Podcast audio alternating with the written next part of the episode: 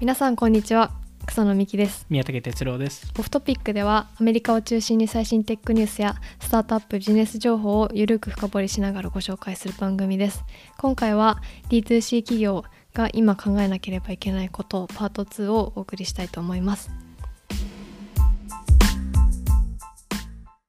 はいえっと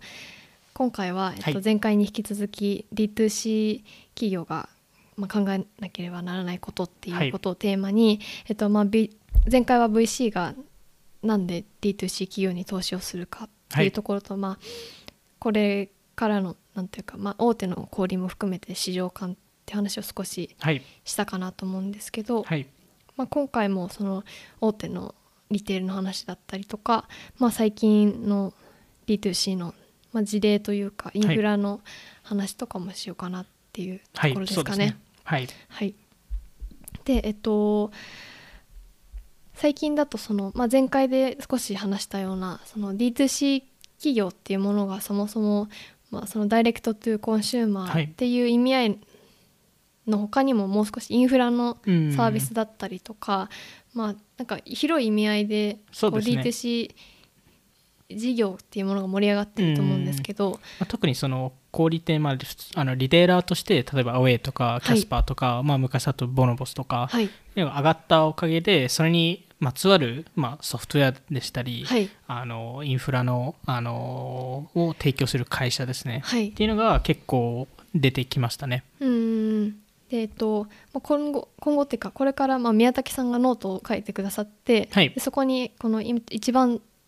よく使われてるインフラ集っていうのそをうですね今一緒にリストを見てるんですけど、はい、まあ、ブランディングだったり決済とか、そうですね。まあ、ブランドインキュベーターとか、うん結構いろんな登場人物があると思うんですけど、はい、ブランディングとか有名ですよねジンレーンとかパターンに最近変わったりしてそうですね。レッドアントラとあのかー。そうですねレッドアントラーとかはオールバーツとかの初期をやったりとか、ですね。あのジンレインも、まあ、結構いろんな D2C ブランドの初期をヒムズとかそうですよね。そうですねまさにやったりとかですよね確かにそのブランディング企業が自社で始めるっていうのは、うんなかかなか面白いですよね。そうですよねパしターンかも自社であとはあの最近ですかねあのあの流行になってるんですかね、まあ、D2C 業界ではあのホールディングス系にしたいっていう話を最初から言ってていろんなプロダクトを出すっていそうですね。確かにでそれはあのもちろんパターンもそうですしあの確かに最初は料理で、はい次は何だろうおかお片付け系そうですねオープンスペースオープンスペースでなんすかよね物の整理はいができるようなプロダクト、でもそれってパターン以外にも他の会社もやっていてあのアイリス・ノーバーとかああのーダ確ーテかィ・にレモンを飲み物系の、やってる会社もあの違う他のブランドとか確かにへ投資したりとかあのあーまあ、実際作ったりとかも確かに確かにしたいって言ってますし、まあ、直近だと、えーグロシエの、うえーーん元 COO でしたっけはいが、えっと独立して、アルファははい、アルファっていう、えウーェルネス系のやつ、はい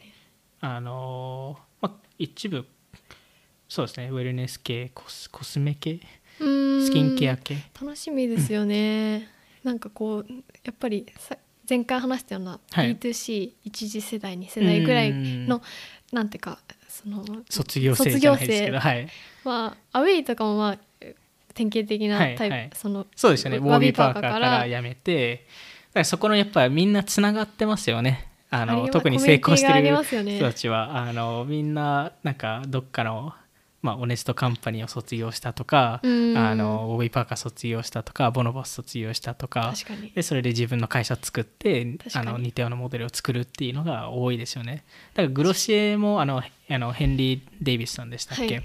もうあのすごいユーザー重視。はいユーザーからき聞き込むっていうのを重要視してるのは、やっぱりそれってエミリー・エミリー・ワイスさんが「あのイントゥ・ザ・グロス」とかでまあやってたことだろうなっていうのを思いますし、確かにはい、っていうのはやっぱりそのグロシエって若干他の D2C ブランドとそのユーザーとの向き合い方が違うと思っていて。うんそこをうまく、まあ、取り、あのまあ、あの取り寄せようとしてるのかなっていうふうに思いますね。確かに最近なんか調達してたクラウンアフェアっていうあの櫛のうん髪の髪の櫛とかへーヘアケアのサービスもアウェイの卒業生の人でしたね、へーアウェイの人でしたそうなんですよね。なんかそうですねまあ、でもそのアルファっていうのもあの最初からそのホールディングスになるみたいなことを発表していて、はいなのでまあそういうのも結構増えてるのかなっていうふうに思いますうね。んなんか他気になるインフラ系のサービスありますかインフラ系というか D2C 周りでそうですね、えーまあ確かにいろんなオプションがあってあの例えばそのあの製造のソーシングマッチングとかアンビルとかはいなんか数ん去年でしたっけ多分10億ぐらい調達したりとかしてましたしし、まあ、あとパッケージとか、まあ、ルミとかパックレーンって結構有名だと思うんですけど、はい、多分日本でもなんか似たあー出てますね福村さん会社がっていう出して出てたと思うんですけどいいと思い彼ますらもやっぱすごいあのやっぱりそのあの前回その D2C 会で話したように、はいあのプロダクトのイノベーションって商品だけではないので、うんパッケージっていうのも一つになうんあの入ってると思うのでそこに特化する会社も出てくるのは、まあ、結構わすごいあのニーズがあるかなというふうに思いますうね。ん確かに最近ベータとか日そう本ですに、ねあの展開しました展ね。開してますけどそれもまあ D2C のインフラサービスというかそう店です舗ねスペースを渡すっていそうですね店舗スペースまあどっちかというとショールーム的な立場として出てるかなというふうに思っていて多分ブランドとしてはそこですごいなんか売り上げのコンバージョンするっていうよりは、うんあの認知してもまらあ、う認知してもらうふあのふあの商品に触れてもらうっていうんうのが結構重要だったりすると思うのでなんか最近そこのなんですかねその店舗のあのリテールエクスペリエンスじゃないですけど、はいそこをまあ変えようとしてる会社さんって結構多いですよねネイバーフードグッズとかも、あのそこも社長ってすごい有名な、まあ、業界では結構有名な人で、はいあのアップルストアはいの、ええー店舗の店舗のえあすごのいか彼、えっと、えあそこって外注したんですよ最初アップルストアのあのどういうふうな構成にするかっていうのへをー、えーでそれを彼が任せられてスティーブ・ジョブズめにっちプゃすごい人レゼンしじゃないですてかでスティーブ・ジョブズがあのまあこれはありえないみたいな話あをりえ ないあれありしえたないって後やつなんでにすねもう一回提案してでそこで、まあ、結構進んで。へえなんでそれもあってあったからこそそのネイバーフードグッズを作るときに結構調達ができたりとかした部分へえもあったらしいですね。そうなんですねそうなんですよ。へえあのデパートっぽいやつですねあそうですそうですそうですそうです。行ってみたいですねそうなんですよニューヨークとかにあるんでしたっけニューヨークにありますよね。でまあそれ以外ですとあのサンフランシスコにあるリストアとか、うーんあそこなんかあのア店ン舗ドはリーセンクローズするみたいな話はあでれなんかアンドリー LA かなんかにセコイアが入れてるんでしたっけセコイアえっか、とセコイアかアンドリーセコイアセンでしたっけがどっちかですよ入れねてますはいすごいところがうんてましたなんかそこも店舗に行ったんですけど、はいどうでした うん。まああのえっと女性女性起業家特化っていうか、うーんなえっとブランディングにしていてでえっと1階2階3階かなあってで3階が一部コワーキングになっていてあへえそこすごい面白いなと思ってそこにダーティーレモンも置いてあってへえ、あのーえそれはえっとコワーキングの冷蔵庫の中にコワーキングの冷冷蔵庫の中ですね。へえまあ、普通にお客さんも買えると思うんですけどなんか商品もなんか意外と思っなんか穴水とか入ってましたよねあそうなんですよなんかなん結か構大手ブランドも入ってうてん思なっんかたうんセレクションとはちょっと違いましたそうですよねちょっとベータとは違うポジショニングをしてるっていうかうんあので、えっと、僕が2回行ったことあるんですけど1回目行った時にカームとかものなんかあの瞑想アプリはいのなんか iPad で紹介するみたいなあプロダクトは売ってはいないけどプロダクトは売ってないですけどあのショカーームルーム紹的な介するへえものもあればなんかえっとそうですね普通に化粧品とかふあうーんのアパレル服とか置いてあったりするんで、うん、なんかですかねまあかっこいいお店っていう感じに 見えたっていうのなるがうん、正直なところですね。なるほどな、うんベータはどうですかベータも、あのーまあ、似ていてただどっちかというともうちょっとテッキーガジェット寄りだったりでなん結か構あの店舗によってセレクションがだいぶ違違ううっていう感じですね。 Google のものとか置いてますよね普あ通のにサンフランシスコの店舗の多分3分の1ぐらいが Google 商品で Google のなんかあれ Google のお店じゃないかなって思っちゃったり あの最近あの、えっと、ゴールデン・ステート・ウォリアーズとあの NBA チームのあのスタジアムの中にベータの新しい店舗ってできたんですけどへえそこにあ面白いとのこにありますねミニクーパーが入ってたりミニクーパーあの車のああええー、どどうやって入ってるんですかなんか多分ショールーム的に入ってると思うんですけどなんかそういうのも入ったりあのなんか幅広いですよね。幅広いですね、はい、でもどちらかというと結構男性寄りのプロそうダでクトすが多いんですね。かね確かに男性よりは多いかもしれないです車ね。車とか置いてあるんですね、うん。まあ、へちょーっとこのコンバージョン率はよくわかんないですけ ど。はい。測るの難しそうですね、はいなるほど、まあ、日本でもちょっとまだ店舗行ってないですけど、どういう商品が置いてあるかはちょっと楽しみですよね。行きたいですね、うん。はいあとは、えーっと、あニューヨークだとショーフィールズとか、うーんうそこもなんか体験型みたいな、えーっと、で、なんかツアーができて、ーんあの、僕もツアーにサインアップして、ああ言ってましたね無あの無料なんですけどあのそうですねああなんかいろいろ役者を使ってな んか各商品の説明をしちゃんとしてくれるみたいな多多分そのベータとかリストアよりはそのちゃんと一個一個の商品を説明してくれるのでそういう意味だとインプットはもっとあるのかなとはその来るお客さんのモチベーションというかどういう気持ちで来てる単人純が多いんにですかたあの楽しくなんか体験したいみたいなへえで、えっと、僕が行った時のツアーがあの高校生がいて、その人たちはリピーターだったんですよ。もうちゃんとジェネレーション Z になんかリーチできてます、昨ね、日一昨日来たみたいな。日なんで またまた単純に楽しいからえーすごいまた行きたいっていうのを言ってて。そうなんですよで結構まあ面白かったんですけど、まあ、なんか若干なんか商品商品説明チックな感じになってたのうでんなんか個人的にはもうちょっとなんかストストーリーっぽい形確かににするのがあの、おまあ、若若干期待してたんで、ちょっとそこと は淡々 外れちゃったとかなっていう淡々と紹介していくっていう、はい、あの最初の入りがめっちゃすごいんですよねトンネルあーあトンネルっていうかスライドに滑り台なるにほどなるほど乗るんであの丸いやつですよね、はいはいこのあの不思議な国のアリスみたいな感じのを本当に思い出すような感じで、作り込んでありうますね、ん、そこはすごいあのめちゃくちゃいいなと思いましたね、確かにはい、でなんかそこなんかベータもリストアもあのまあ、ベータだとあの場所によって多分人に人が結構入ってたり入ってなかったりするんですけどなんとなくその D2C はいの、えっと企業、まあ、特に店舗を見るとはいあの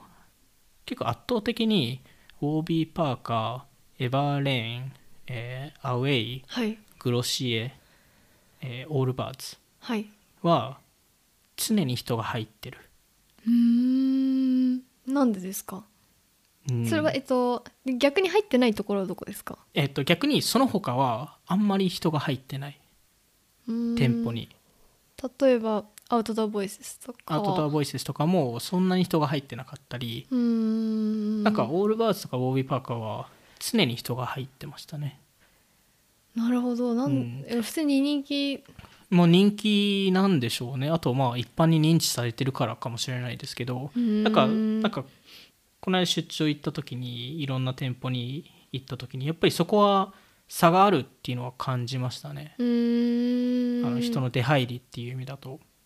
なるほど、うん認知度がう違うんですかねんなんですかねなんかそこは、うん、ちょっと面白いなと思いましたね確かにうーんじゃあせっかくなんで、はいアウトドアボイスの話あ気ーになりますこの前はいそのちょうどあの今撮ってるのが3月中旬ぐらいなんですけど、そのアウトドアボイセスの社長の,、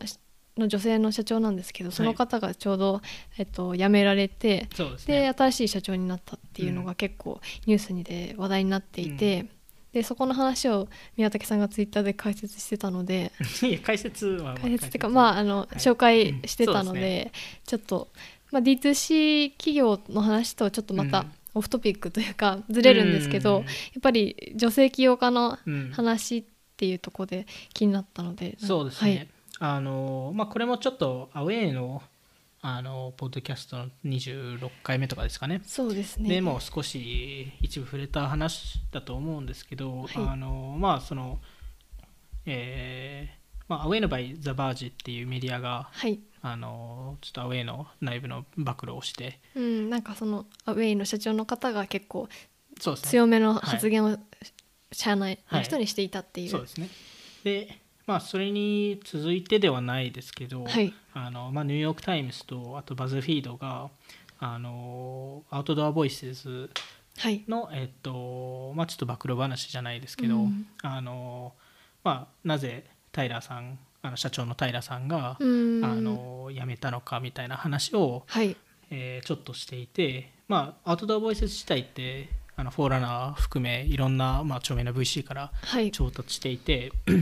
まあ、次のルルレモンになるんじゃないかみたいうんな次の下手したらナイキになるんじゃないかみたいな、うんあの話をしていて、えーまあ、50億ぐらい調達していたんですけど、はいあのまあ、結構裏ではなんかいろいろまあ大変なことが起きてたらしくてあの、まあ、あのアウトドアボイスがあのと、まあ、当時あの、まあ、2017年ぐらいですかねあのいろいろあの経営メンバーとかはい結構経験ある経営メンバーを入れていたんですけど、うんその人たちが結構当時社あの CEO だった平さんと、まあ、うまくいかなかったりとかはいで、えーまあ、そういうのもあって結局平さんが辞めてで、まあ、そこで、まあ、平さんもなんか従業員に対してちょっと厳しかったんじゃないかとか、うんあの SNS であのファンがなんかアウトドアボイセスのなんかブランドの話をしたら、はい1時間以内に「いいね」しろみた いな指示を出したりとかおーまああのそれがちょっと厳しいんじゃないかみたいな、はいあのまあ、批判を受けましたと。うんで、まあ、ただそれってそのアウェイの話でもしましたけどあの、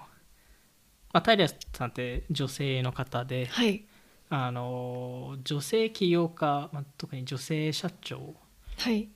に対してなんか厳しい反応が多いんじゃないかみたいうんな、あの話が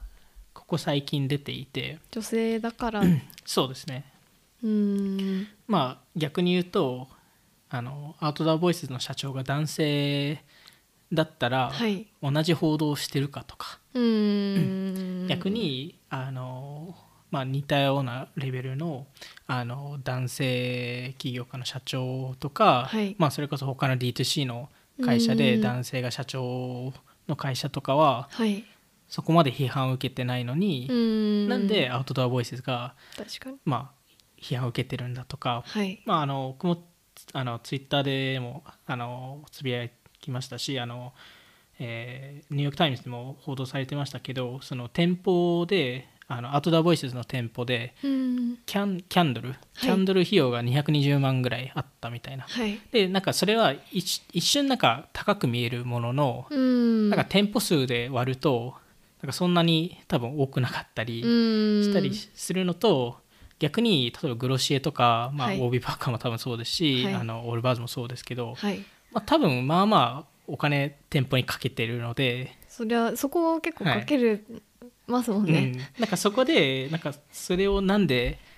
はいその220万批判してるんだろうっていう声も上がったり、うんそれこそアウェイのステフ・コリーさんもそれを指摘したりとか、うんあのザ・インフォメーションのジェシカあのさんもあのそれを批判したりとか。はいしていてでさらになんかちょっと気になる部分が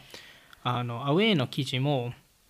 えーあのアウトドアボイスズの、えー記事、はい、えー両方も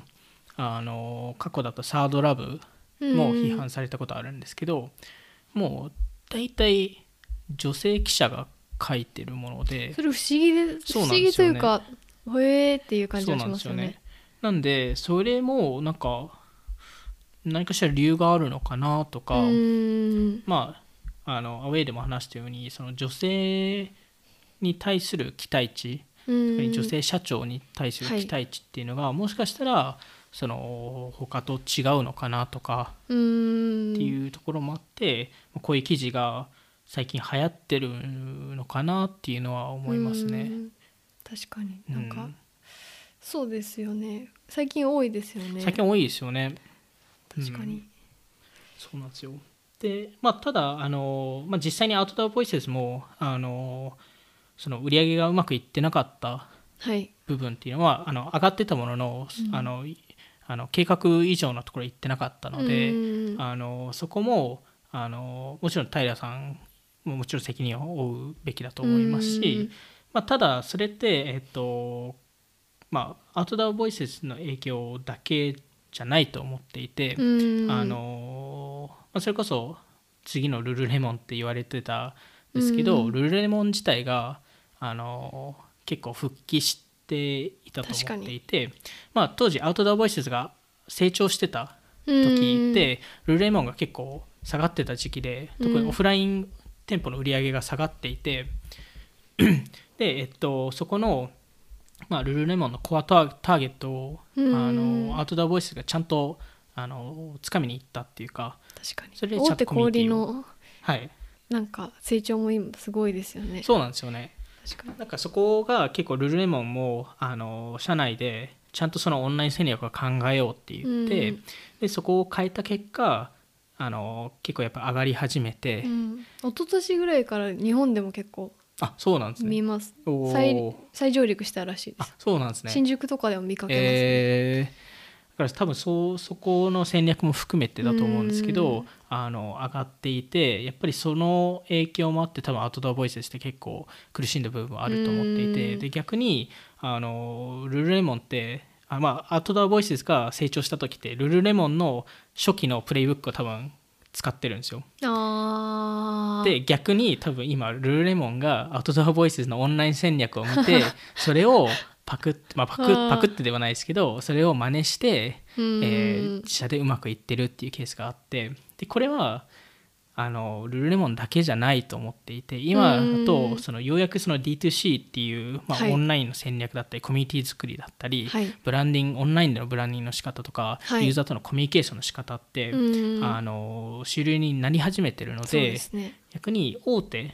うんの小売店だったり、まあ、あのデパートとかもそうですけど、はいめちゃくちゃチャンスだなと思っていて、はいそれをうまく取り入れられるかっていう話だと思っていて、はいでうまく取り入れられなかったらもしかしたらクレアーズみたいにあの なる可能性ももちろんある、あったはいりすするものの、まあ、あとはあのウォルマートも結は局い結構自社で失敗してるってあの発言してるんではいその買収戦略っていう意味だうと。んただ、えっと、うまくいってる会社もいてうん特にターゲットとかめちゃくちゃうまくいってると思っていて、はいターゲットって自社ブランドを作ってるんですよね結構あー確かに確あかのにただターゲットって書いてなくてああの、まあ、最近だとアウェーのスーツケースのブランドをパクったりとか してますけ ど、あのそれ以外に結構なんかメンズのなんかあの仕事してる人用はのいブランドだったり、なんかあのベビーあのはいベビー服とかを作ったりしてるんですけど、あのそれ以外にあの D2C の今既存のプレイヤーとうまく組んでいてうん例えばクイップとか、あーあの歯ブラシのへー電動歯ブラシのメーカーってあのターゲットで売っていて、はいで、えっと、そこレベシアでやってるんですけど、えーあのまず、まあ、クイップをターゲットで買いますとでその後、えっとそこってあのヘッドの部分を、はいあの取り交替えの換するんですけどそこをレベシアでやったりあーしていていいですねそうなんですよで逆にあのターゲットで売ってるんでいろんな人が見るじゃないですか、はいで逆にターゲットに売ってるからいろんな人がオフラインで見に行くんですけど、うんその後に見た後にあのターゲットの他の自社ブランドを見てあじゃあそっちも買おうってななるんじゃないかなと思っていて、まあ、それがターゲットの戦略じゃないかなと思っていてそそうすると、まあ、自社ブランドも、いまあ、自分の自社ブランドを作れ作れてうまくいくしあのパートナーしてるブランドも結局売れるので確かにいいんじゃないっていうところへーで結構ターゲットそこの部分考えてるなっていうふうに思いますね。へえ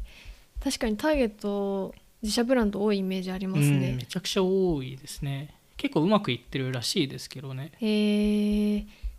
日本だと松清とかうん松本清とか結構オリジナルのブランド結構出してるイメージありますね。なんかそこのオリジナルブランド作る時も多分なんか2パターンに分かれると思っていて、はい、まあ、ターゲットはあのー昔だと、あのー違う戦略取ってたんですけど今だと結構一からブランドコンセプトからちゃんと考えて、はい、あのー本当に自立できるようなブランドを作っていて、でで逆方向がもう圧倒的にプライシングで勝ちに行くっていうはいプランだと思っててそこはアマゾンがもう多分圧倒的に強くてあ、はいのキャスパーもマットレスもはいあのアマゾンが作ったりとかあと はまあ有名なところだとオールバーツとかねオールバーツはい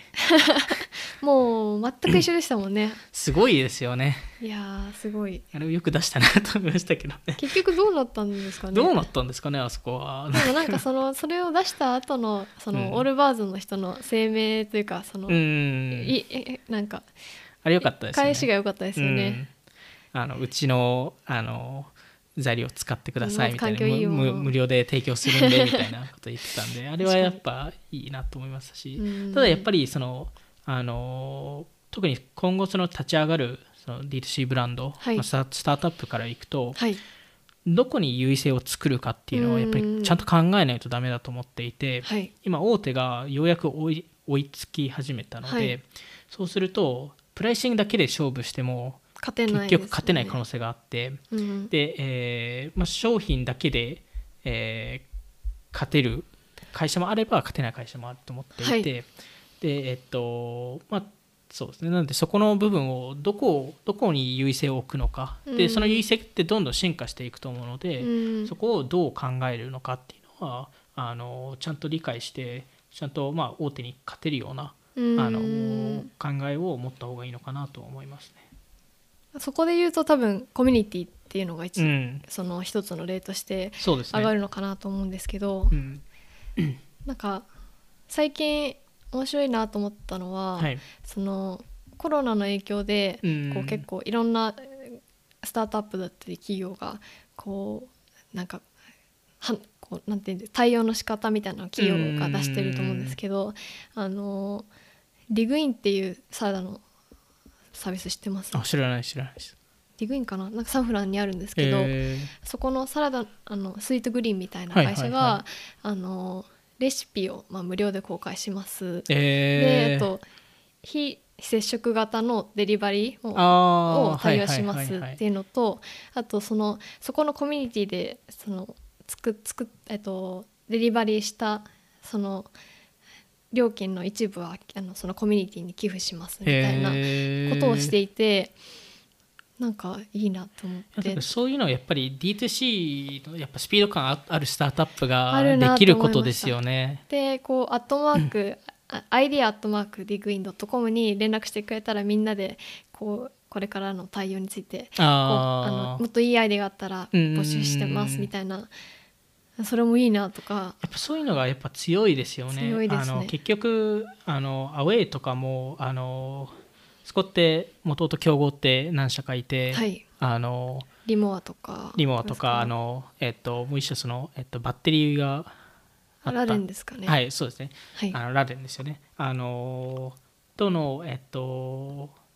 一部の差別化ポイントってユーザーからのフィードバッうクーんでやっぱりそのあの取り外しができるようにした方がいいよっていうのをユーザーから指摘されてたのでそれがアウェイのあのアウェイの、えっと、スラックチャンネルで上がってあで早めにその対応もしてたみたいな話も聞いてるんでやっぱりそこのなんかコミュニティをつちゃんと作ってうんフィードバックをもらえまあ結構、まあ、早いスピードもらってはいプロダクトの改善をするっていうのが D2C の一番の強みだと思って強るんみでですね逆に直接つながってるからこそできることうで、ーんなんでそこのチャンネルをうまく活用する特に、まあ、今だとコロナとか、はいまあ、いろんな外部要素がうーん増えてる中で、そこはやっぱりちゃんとやるべきだなと思いますね。確かにそうですね何かありますか他にそのコミュニティの話とかであれ面白いなって思ったこととかまあそうですね、えーまあ、コミュニティだとやっぱグロシエがすごいいやーすごいですよねすごい強いので、ううんなんかそのコロナの話でこう閉店一時閉店しまはすいはいっていう話もインスタ見るとこうやっぱ全部にうんコメントしてるのと、うんそのユーザーのコメントしてるそのコメントしてるそのユーザーが「えその働いてる人の給料どうなるの?」とかっていうのを質問してること自体はいはいすごく会社にが愛されてるなっていうのが分かる。いやすすごごいいなですよねって思いましそこやっぱり6秒に1回インスタで DM 来るっていう でちゃんと返すっていうの返すもやっぱすごいですしまあそこもやっぱりあのグロシエの前のインツ・ザ・グロスがもうそれがコミュニティだったからこそ、んエミリーさんがそこの重要性っていうのをやっぱり気づいていて、はいなんで今後もやっぱりそこのコミュニティをどう作るかででそれがなんかあの単純にビジネスにつながるから作るのではなくて本本当にそれなんか意味あるコミュニティを作るっていうのが大事だと思っていてはいあのそうですねそこのユーザーの課題をを共有できる場うんだったりなんかそういうのをあの作るのが、まあ、今後のスタートアップの課題になるんだろうなっていうふうには思いますね。うんなるほどそんなところですかはいえっとじゃあ今回はこんなところで終わりたいなと思います今回も聞いていただきありがとうございましたありがとうございました。オトピックではえっとツイッターでも配信してるので気になった方はオトピック JP のフォローお願いしますではまた次回お会いしましょうさようならさよなら。